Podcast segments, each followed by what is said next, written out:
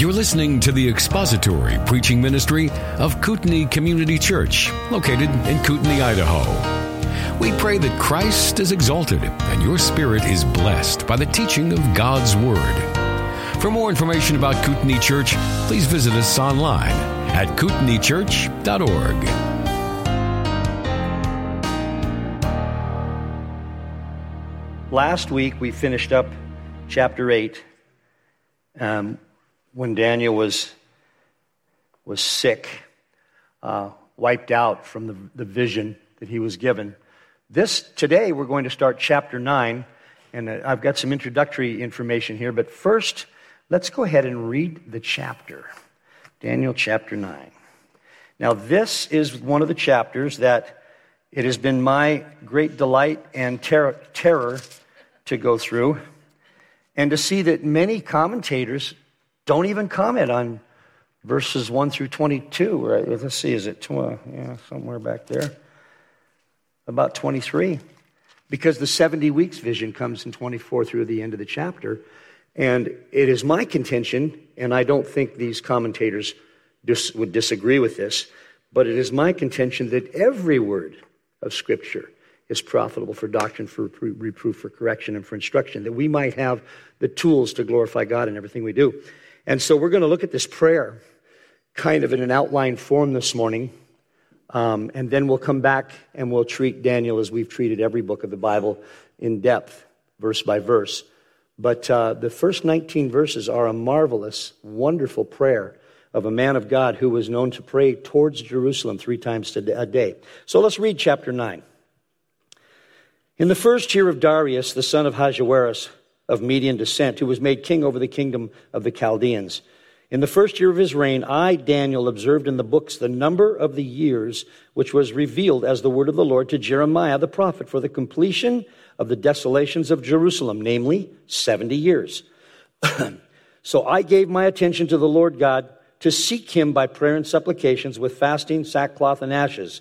And I prayed to the Lord my God and confessed and said, Alas, O Lord, the great and awesome God who keeps his covenant and loving kindness for those who love him and keep his commandments. We have sinned, committed iniquity, acted wickedly, and rebelled, even turning aside from your, thy commandments and ordinances. Moreover, we have not listened to thy servants, the prophets, who spoke in thy name to our kings, our princes, our fathers, and all the people of the land. Righteousness belongs to thee, O Lord, but to us open shame as it is this day. To the men of Judah, the inhabitants of Jerusalem, and all Israel, those who are nearby and those who are far away in all the countries to which thou hast driven them, because of their unfaithful deeds which they have committed against thee. Open shame belongs to us, O Lord, to our kings, our princes, and our fathers, because we have sinned against thee.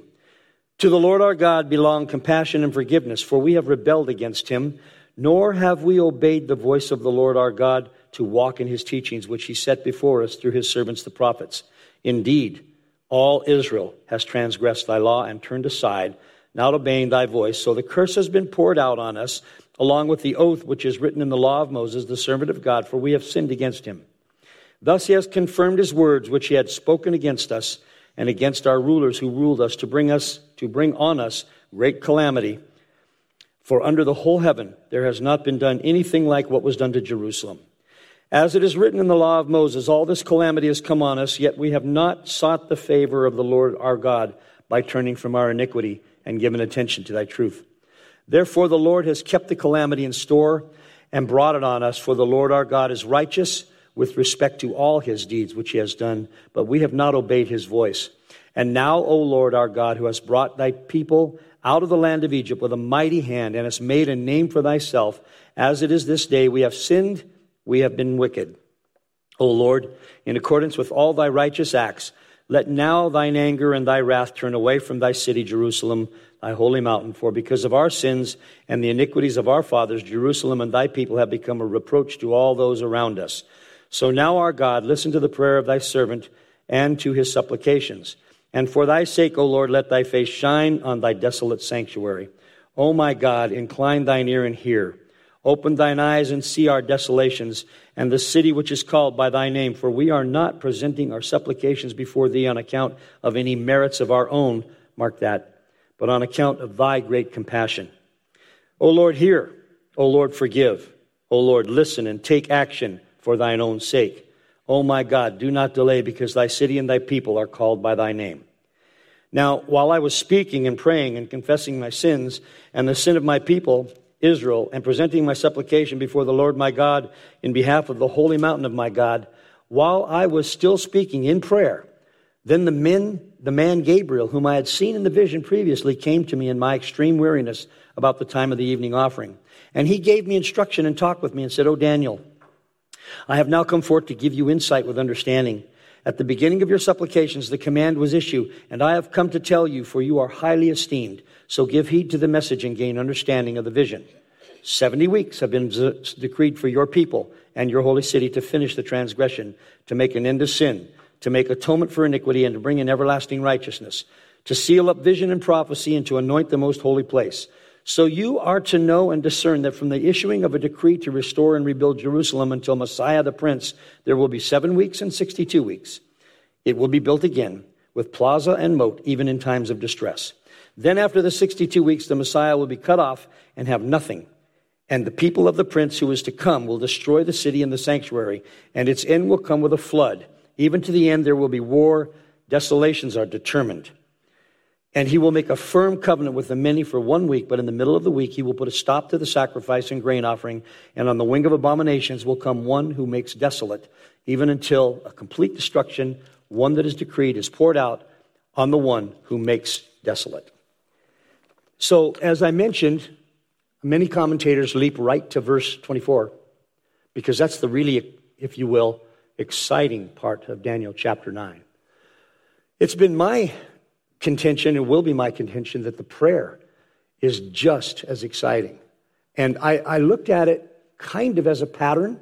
Not that I'm into, you know, legally, legalistically telling you, here's how you must pray, or you will never have an answer. And then when you say, you have to say, bless God, amen at the end, and there will be three doves that will fly in the window, and, well, you know, you've seen all that stuff. I mean, that's idiotic. But Daniel was a man who prayed faithfully towards Jerusalem three times a day. He knew how to pray. He knew how important it was. And to my shame, as I read through this, I thought, this is just not me. What is wrong with me? Um, Daniel has some good insight into how to pray and some good insight into how to, to worship while you pray. So it's important, as I, I pointed out earlier, to remember that every chapter, every word, and every sentence in Scripture is of tremendous importance and value for insight and learning. It would be, however, it would not, however, be too much to say that an understanding of the book of Daniel is an absolute necessity to understand previous and later prophecies in Scripture. The book of Daniel, I don't want to go astray here, but it kind of christens, if you will, the Scripture as being a marvelous book of prophecy, among many other important things.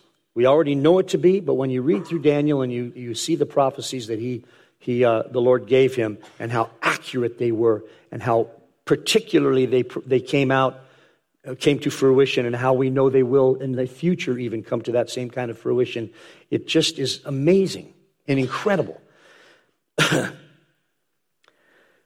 book of Daniel predicted many well attested historical events. And as we have spoken before, critics have purposefully pretended, and there is no other word to describe this other than pretension. Their stupidity is to be described as pretension. They have pretended that the book of Daniel was a history book because it was too accurate. We've talked about that before. The fact is, it is, the most, it is one of the most incredible examples of predictive prophecy in the Old Testament. This chapter has two main sections. At least that's how I broke it down. I, I read all kinds of breakdowns. This is mine. The first section would be the first 19 verses that made, uh, and, and these are a prayer of Daniel. And that prayer comes as a result of something that happened to Daniel, something that he did, something that we should all be doing. Now, this prayer was inspired by his discovery, and here it is, of the prediction Jeremiah made that the Hebrew captivity would, would last 70 years. So Jeremiah prophesied the Babylonian captivity length.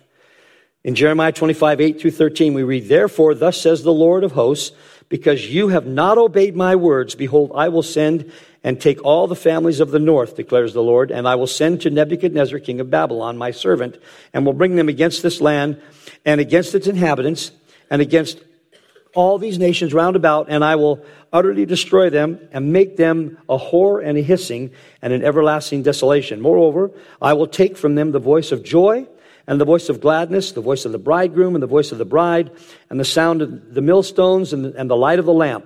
This whole land will be a desolation and a horror. And, all, and these nations will serve the king of Babylon 70 years. Then it will be when 70 years are completed, I will punish the king of Babylon and that nation, declares the Lord, for their iniquity and, and the land of the Chaldeans, and I will make it an everlasting desolation. I will bring upon that land all my words which I have pronounced against it, all that is written in this book, which Jeremiah has prophesied against all the nations. And then in verse, in chapter 29, verses 10 through 14. For thus says the Lord, when 70 years have been completed for Babylon, I will visit you and fulfill my good word to you to bring you back to this place. For I know the plans, and here is the context for this verse that is so butchered in, on the internet.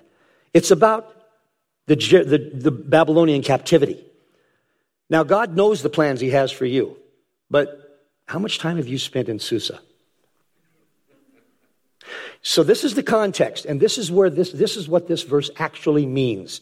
I know the plans I have for you, declares the Lord. Plans for welfare, what to bring you back from the captivity, and not for a calamity, to give you a future and a hope.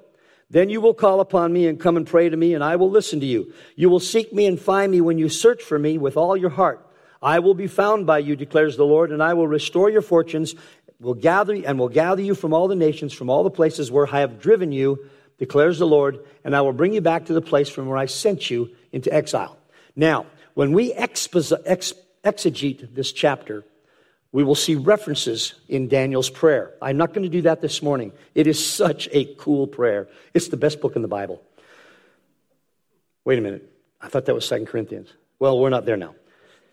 He, he, he makes references in his prayer back to the Jeremiah prophecy again and again.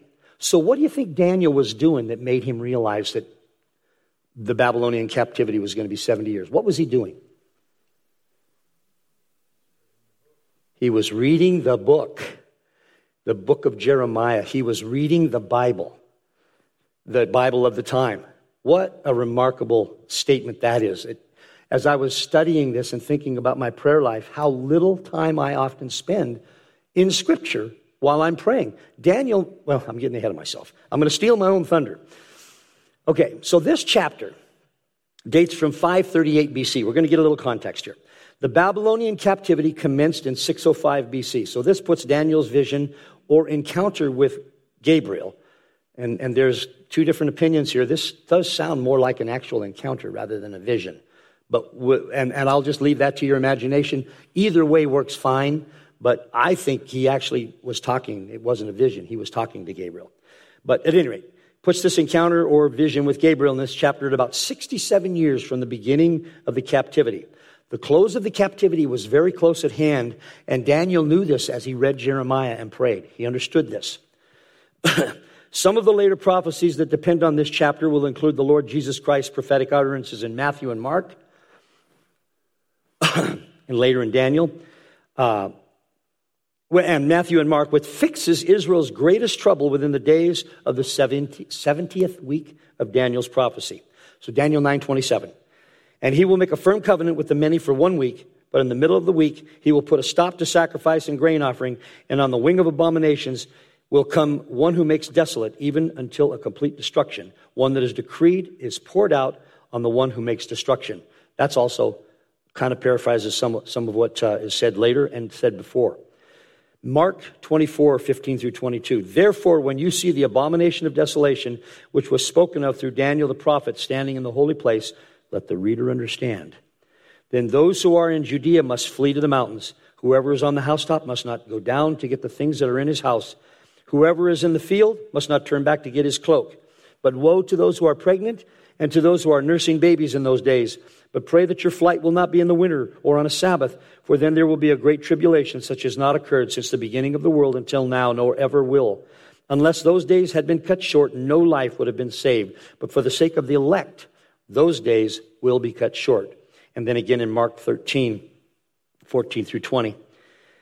But when you see the abomination of desolation standing where it should not be, let the reader understand, then those who are in Judea must flee to the mountains. The one who is on the housetop must not go down or go in to get anything out of his house. And the one who is in the field must not turn back to get his coat. But woe to those who are pregnant and to those who are nursing babies in those days. But pray that it may not happen in the winter, for those days will be a time of tribulation, such as not occurred since the beginning of the creation, which God created until now and never will be. Unless the Lord had shortened those days, no life would have been saved, but for the sake of the elect whom he chose, he shortened those days. A bit of housekeeping here. Those of you who heard me pray or uh, read through Daniel's prayer, you heard the words thine and thy. That's because I have the pre 1995 New American Standard, back when it was still pretty faithful to the real Bible. Somebody said amen. anyway, be that as it may. So finally, finally, we, we, we look through these prophecies in Daniel in 2, 7, 9, and later 10, 12, 11, and 12. We look through these, these prophecies. And one of the commentators put it this way he said that Daniel is simply, or Revelation, the book of Revelation, is simply an expansion of Daniel's prophecy within the chronological framework as outlined by the same 70th week, which we will see later, which is divided into two equal periods, each extending from, from 1260 days or 42 months or three and a half years. Revelation 11, 2, 3. Leave out Leave, I got to get close, folks. My eyes are not working like they used to. Leave out the court which is outside the temple and do not measure it, for it has been given to the nations, and they will tread under the foot, underfoot the holy city for 42 months. And I will grant authority to my two witnesses, and they will prophesy for 1260 days, clothed in sackcloth. So that's kind of like a movie trailer that I just read there. You, who are the witnesses, and what, what, what are they? What's sackcloth and access? Well, we'll get there someday. Revelation 12, 6. Then the woman fled into the wilderness where she had a place prepared by God so that she would be nourished. There she would be nourished for 1,260 days. Revelation 12, 14. So you can see these connections. but the two wings of the great eagle were given to the woman so that she could fly into the wilderness to her place where she was nourished for a time and times and a half a time. For a t- let me rephrase that. For a time and times and half a time from the presence of the serpent. And then finally, Revelation 13, 5. There was given to him a mouth speaking arrogant words, speaking of the Antichrist, and blasphemies, and authority to act for 42 months was given to him. So Daniel's prophecies basically give us the underpinning for what happens later in later prophecy and in Revelation. So the book of Daniel is also key to understanding, as I said, much of New Testament prophecy. Daniel had grown old in the service of the kings of Babylon and Medo Persia. He spent a great deal of time studying the books of the kingdom and of his people. histories, other histories, histories of the nations around, uh, probably legal documents. He was a great mind, and he spent a lot of time studying. It was his reading of the prophecy of Jeremiah that prompted most of the events that, the, that are recorded in chapter 9, the prayer. His prayer was most certainly prompted, it was prompted by the reading of that prophecy and knowing that his people had to repent and turn back to God for them to have a successful break from being the prisoners of Babylon. He knows that the 70 years is nearing its end, so he prays to God for the city and for the people. He knows uh, um, it is noteworthy, however, that while he was praying, we'll see in verse 21, it indicates that he did not, I don't think he finished his prayer. He was interrupted by Gabriel. Now, God doesn't ever interrupt something that needs to be continued, so this was an appropriate interruption, by the way, who was there to help him understand more of the future. I just hit the button there, didn't I? There we go. Understand more of the future. this may or may not, again, as I mentioned, have been a vision. The language sounds more like an actual interaction than a vision, but it could have been. That's not important. Um, so take that however you want. I think it was an interaction with the angel Gabriel.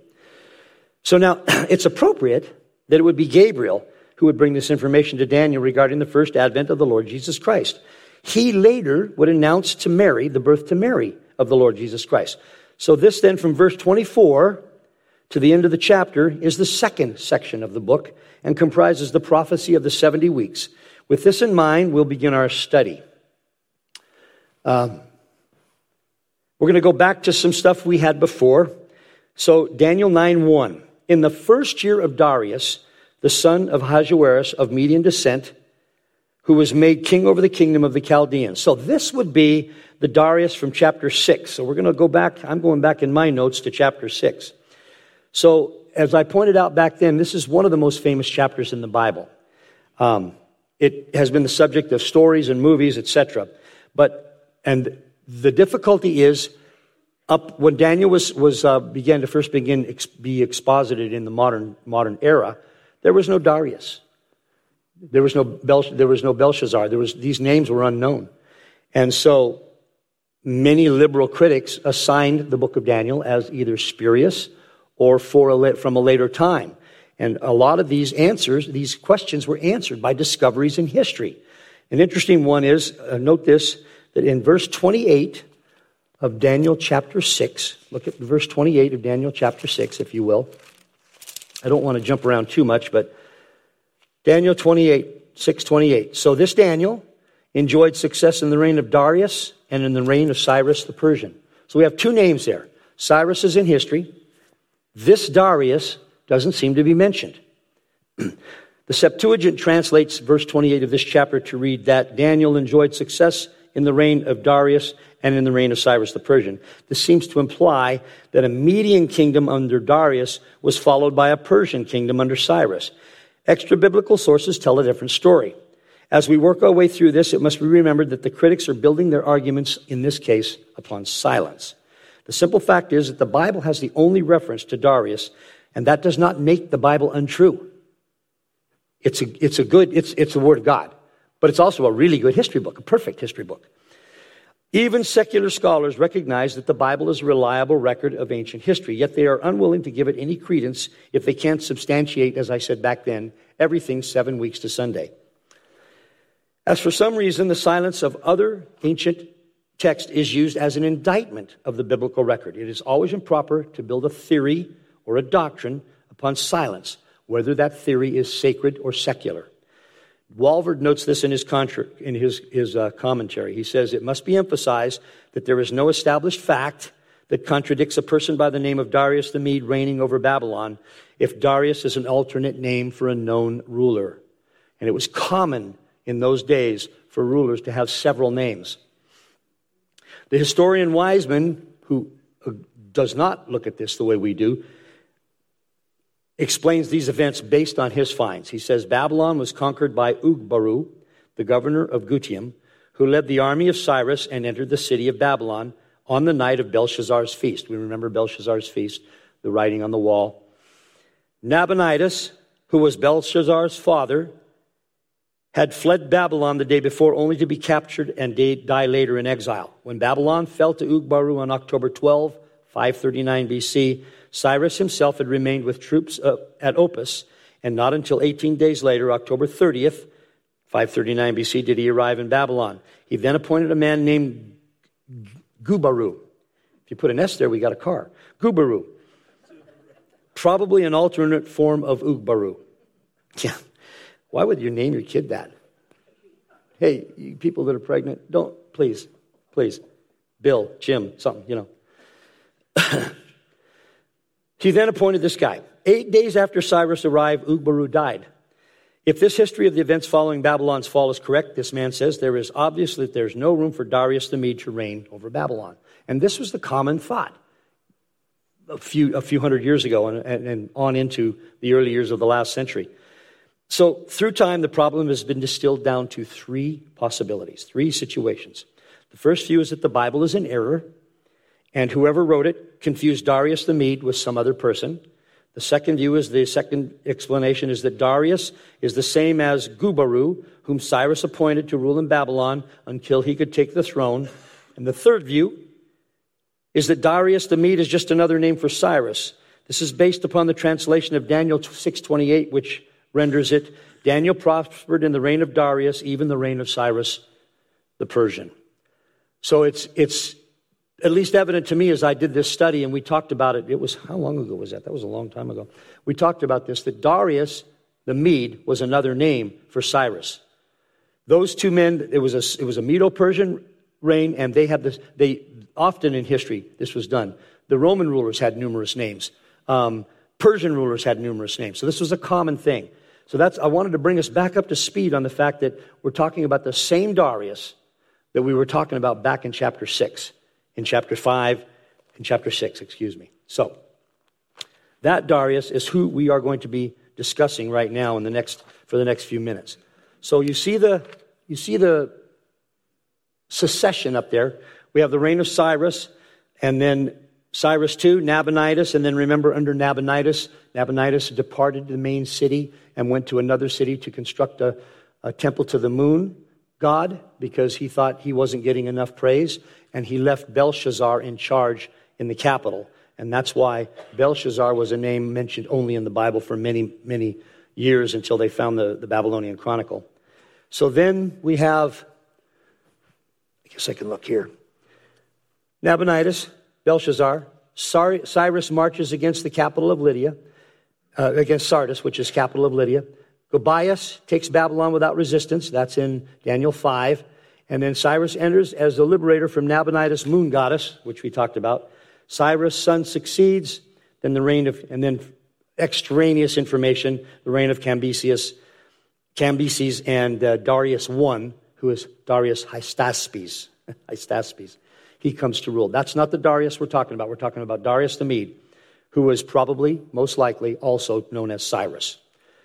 So this Darius, who was likely Cyrus or someone appointed by Cyrus, was made king over the Chaldeans. Again, this would have been about 538, it would have been 538 BC. So this chapter occurs 13 years after Daniel's second vision in chapter 8. Daniel is probably 82 years old here. And as mentioned, this is likely very close to the end of the 70 year captivity in Babylon. Further, the events of Belshazzar's feast in chapter 5 occur between chapters 8 and 9. Placing chapter 6 is not so easy. Walvoord, I, I wrote this, Walvoord guesses it this way. It's a guess. I believe it's a good guess.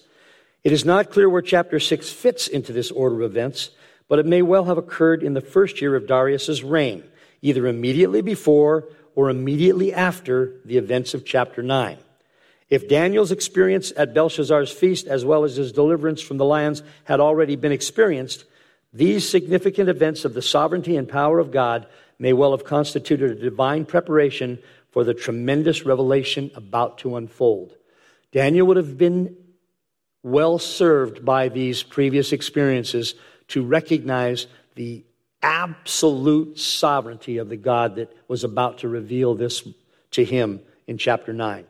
He would have known that God, there was nothing that God could not do, including delivering him from lions um, that's a, that's a, an experiential thing. But even more importantly, giving him his own word that will predict the things that are coming in the future. That would be for all time, for all readers, for all followers of Jehovah, of Yahweh. The Ahasuerus mentioned here is likely the same Ahasuerus or Artaxerxes mentioned in Ezra chapter 4, which says this, verses 6 and 7. Now, in the reign of Ahasuerus, in the beginning of his reign, they wrote an accusation against the inhabitants of Judah and Jerusalem. And in the days of Artaxerxes, Bishlam, Mithridath, Tabeel, and the rest of his colleagues wrote to Artaxerxes, king of Persia, and the text of the letter was written in Aramaic and translated from Aramaic. And that would make sense. Aramaic was the language of the time. So, to encapsulate verse 1, we're talking about the same Darius we were talking about in earlier chapters of Daniel, who is most likely the same as Cyrus or appointed. In either event, this would have been the king that Daniel was talking about. Any comments or questions about verse 1 and the introduction? Verse 2. In the first year of his reign, I, Daniel, observed in the books the number of year of the years which was revealed as the word of the Lord to Jeremiah the prophet for the completion of the destructions, excuse me, the desolations of Jerusalem, namely 70 years. So that's kind of condensed because I couldn't figure out how to make it work any better, but there you go. Hey, now you know what the trouble I'm having. the book spoken of here is most likely the sacred books of the Jews at the time, which would have included any of the prophets who had written up to that time. Daniel would have had quite access to quite a list of the Hebrew. Now, the canon hadn't been officially formed, but of the Hebrew sacred texts. Now, this list includes um, maybe necessarily or unnecessarily. It includes uh, books like, um, where did I see that? Judith and, and, and, but you see the asterisk. These are books that are, are um, apocrypha. They're not scripture, apocryphal books. But Daniel would have had access to all of these particular writings up to and including Second Kings. So he would have had all the histories of, of the, the earlier kings, and he would have had all of Jeremiah's writings. He would have had Micah's writings. He would have had Isaiah's writings, who predicted Cyrus would send Jews back to restore the temple in Jerusalem. He would have had access to all this. And I believe it's my opinion, this is just my opinion, sanctified opinion, that Daniel was a voracious reader. And he would have, he would have studied these things. He didn't, he didn't, I don't think he spent time playing Nintendo. Not that there's anything wrong with that. But I think he was busy all the time. He had plenty to do. He was a man of God, and God had him busy about a lot of things. So it's, it's certain that Daniel knew about the prophecy in Isaiah about a king when God would raise Cyrus who would see to the rebuilding of Jerusalem and the temple. During his reading, he ran across the prophecy of Jeremiah that we read earlier regarding the number of, the amount of time that the Jews would spend in Babylonian captivity. That period would be 70 years. Another spot that it appears uh, is on a blank page there. At any rate, Jeremiah 25, 11 and 12. The whole land will be a desolation, a horror, and a horror, and these nations will serve the king of Babylon 70 years. Then it will be when 70 years are completed, I will punish the king of Babylon and that nation, declares the Lord, for their iniquity and the, and the land of the Chaldeans and I will make it an everlasting desolation. And then we read Jeremiah 29 10. Uh, maybe we didn't. I will read it now. for thus says the Lord, when 70 years have been completed for Babylon, I will visit you and fulfill my good word to you to bring you back to this place. I have a place for you. I have a, I have a, I have a, I have a, what was that? Now I'm having a, a brain, a brain lock. But, uh, for I know the plans that I have you, declares the Lord plans for welfare and not for calamity. This is the plan. This is the future and the hope that He has for the land at this time, bringing them back into Jerusalem, back into Israel. So it's noteworthy, interesting enough, that the return took place 70 years after the captivity started. Duh, that's what God said. And the rebuilding of the temple, which occurred on a little bit different time frame, took place 70 years after the desolation of the temple. Walvoord notes the predictability, the reliability and precision of this timing in his commentary. He says, what is intended accordingly in the statement in Daniel chapter 9 verse 2 is that Daniel realized that the time was approaching when the children of Israel could return. The 70 years of the captivity were about ended. Once the children of Israel were back on the land, they were providentially hindered from rebuilding the temple, from the, fulfilling the rebuilding of the temple until 70 years after the destruction of the temple had also elapsed. So they returned 70 years from the date of their captivity, and the temple was rebuilt 70 years from the date of its destruction. Remarkable. Absolutely remarkable. Any comments about verse 2? Verse 3. So I gave my attention to the Lord God to seek him by prayer and supplications with fasting, sackcloth, and ashes.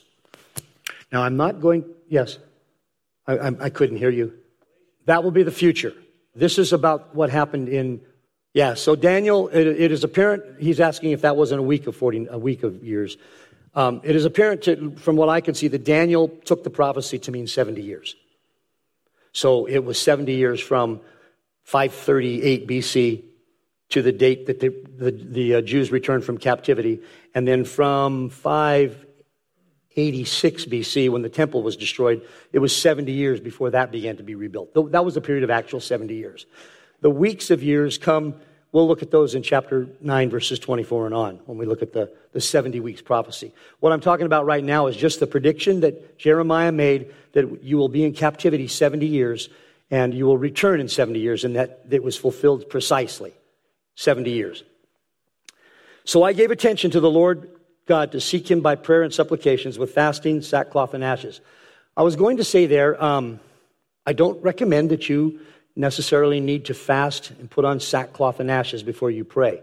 But I have discovered in my life, to my shame, that I don't come to prayer with a proper attitude many times. I just pray. And, and there are times when that's important. But when, when you are sitting down in your time to spend time with God in His Word and to pray, we should, we should always be prepared. We should prepare ourselves. We're, we're about to read the Word of God. Now, I'm not saying He's going to speak to you out of the closet. He's going to, His words are going to be illuminated for you by His Holy Spirit. And He will use that word in your life, in my life, to change us. But it's a remarkable thing. And uh, I think some of what Daniel does here can be a good Old Testament example for us as to how we should come to prayer. So, the proper attitude of a, devo- of a true devotee to Yahweh when seeking his favor was to fast, wear sackcloth and ashes. You can if you want, if that's what is necessary to get you into the proper attitude. The important thing is where our heart is when we go to prayer before the Lord, when we go to time in His Word. All of these actions were common for the day when a genuine attitude of humility, contrition, and supplication was present. Here, Daniel says that he gave my attention. The word is, the word is, the translation, the word for word translation is, he, I set my face, I, like flint, I set my face towards the Lord God. That is, he gave deliberate action to begin praying about ending the captivity of Israel. He took Jeremiah's prophecy of 70 years as a literal 70 years. He knew the dates and he knew how close to the end of the captivity he was. He also knew that the proper attitude towards ending that captivity was an attitude of prayer and supplication. Remember that this was the man who was nearly killed for his habit of praying three times a day towards Jerusalem, for his fidelity to prayer to Yahweh. the Lord God here, the Lord God here is a translation of the word Adonai, meaning Lord, Master, Lord, or Master. Daniel was praying to the sovereign God of the world, and more importantly, here the sovereign God of his people, of Israel. The words of his prayer will acknowledge God's lordship. In his statement here, he sets the tone for that. You'll notice also that he doesn't kick against the goads of captivity, if you will, in this prayer. He doesn't whine and bellyache like I'm wont to do. He states matter of factly what has gone on, how it demonstrates the character of the sovereign God and what needs to occur. And he reminds God as if God needs reminding, but that's okay. He remind, when we remind God of something, we're actually reminding ourselves. And that's a good thing. That's a good thing. He spends time doing that. He doesn't kick, but he, he acknowledges what God has done and then he seeks God's favor. And what we're going to see, and I'm going to steal my own thunder here, he'll, he'll, he'll go through 15 verses before he ever asks for anything. That's not me. Lord, I need this and I need it now. I, have just been just excited and, and uh, ashamed as I, I, read through this. It's, it's going to change my prayer life. I'm going to be praying differently. Uh, I don't think I have sackcloth, and but uh, you, you, I'm joking, but you know it's talking about an attitude. Any comments or questions about verse 3 before we look at an introduction to the prayer? I'm going to stop at verse 4 because the introduction, the outline is actually quite long. Um, so, verse 4 I prayed to the Lord my God and confessed and said, Alas, O Lord, the great and awesome God who keeps his covenant and loving kindness for those who love him and keep his commandments. So, a more cogent translation, if you would, I'm not saying it's a bad one, but just as I was looking at it, I prayed to Yahweh my God, is what he said. As he here uses the personal name of God. This is the only chapter in the book of Daniel where he uses that personal name. But he uses it seven times, including the first time he uses it in verse 2. This is for the Jews, a special name for the covenant keeping God of Israel, who hears a man or a woman when they pray. And he hears them on the basis of his character, on the basis of his word, which is all tied together, and on the basis of his sovereignty and ability to actually answer prayer.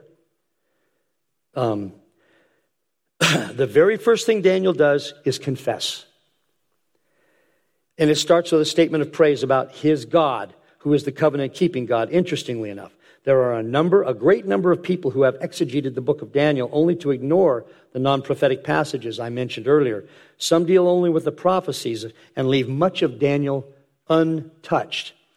This fantastic prayer lasts 16 verses, and it gives us an interesting pattern, uh, if you will, to consider following. I'm going to give a general outline of it, and we're going to have to start that next week because the outline will take a bit of time here. Yeah, quite a bit of time. So I guess the point I want to make here as, to take away from this is that every, first of all, and we know this, I, I know I'm preaching, if you will, to the choir. You are a good choir. Um, every word of God is, is worthy, is significant, is precious, is important, is life changing in His hand. It, every text of Scripture has a, has a message to us today, not, not some weird obtuse message, but a message about who God is and what He does and how He acts in people's lives. And, and prayer is a method, I, I hate to use that word, but I, I am not a real good thesaurus this morning. It's a method of tapping into giving God the praise He deserves, the acknowledgement He deserves, and seeking His face for the difficulties we are facing. And you are going to be facing difficulties, and you know this every day of your life. I think I don't pray enough. I've come to that conclusion. I don't pray enough. I pray a fair amount. Um, and, and you know, you've heard the word flare prayer. Holy mackerel, I burn the skies up with those. but uh, at least for my regular prayer life, this is going to change some things. And I've, I've read other prayer books. I just, I never really looked at prayer the same way until I, I looked at what Daniel does here. He is a man of God. I don't purport to be that, but I, I would like to imitate him. I would like us all to see that when we look at this prayer, it is worthy of imitation, not in its particulars, but in its attitude and in how it lifts up Yahweh and how it brings us before God and how it seeks to honor Him and to bring Him glory, even in the answering of our prayers. Daniel, you'll see, Daniel will want him to answer some prayers about Israel but for God's glory. Not just because they're in captivity and they're sick and tired of it, for God's glory. And that's a remarkable thing. I'm going to have to close there, but are there any comments or questions before we, before we close? So next week we will be uh, in chapter 9, verse 4, and we will actually skim, if you will, all the way to I don't like skimming, but in this case, I, I can do it because I'm going to come back and just dig into it. Through about verse 19, we will, we will look at verses 4 through 19 and as a general outline of how prayer can look. Thank you for listening to the latest podcast from Kootenai Church. If you'd like to learn more about Kootenai Church or to donate to our church ministry, you can do so online by visiting kootenaichurch.org. We hope you enjoyed this podcast and pray you'll join us again next time. Once again, thank you for listening.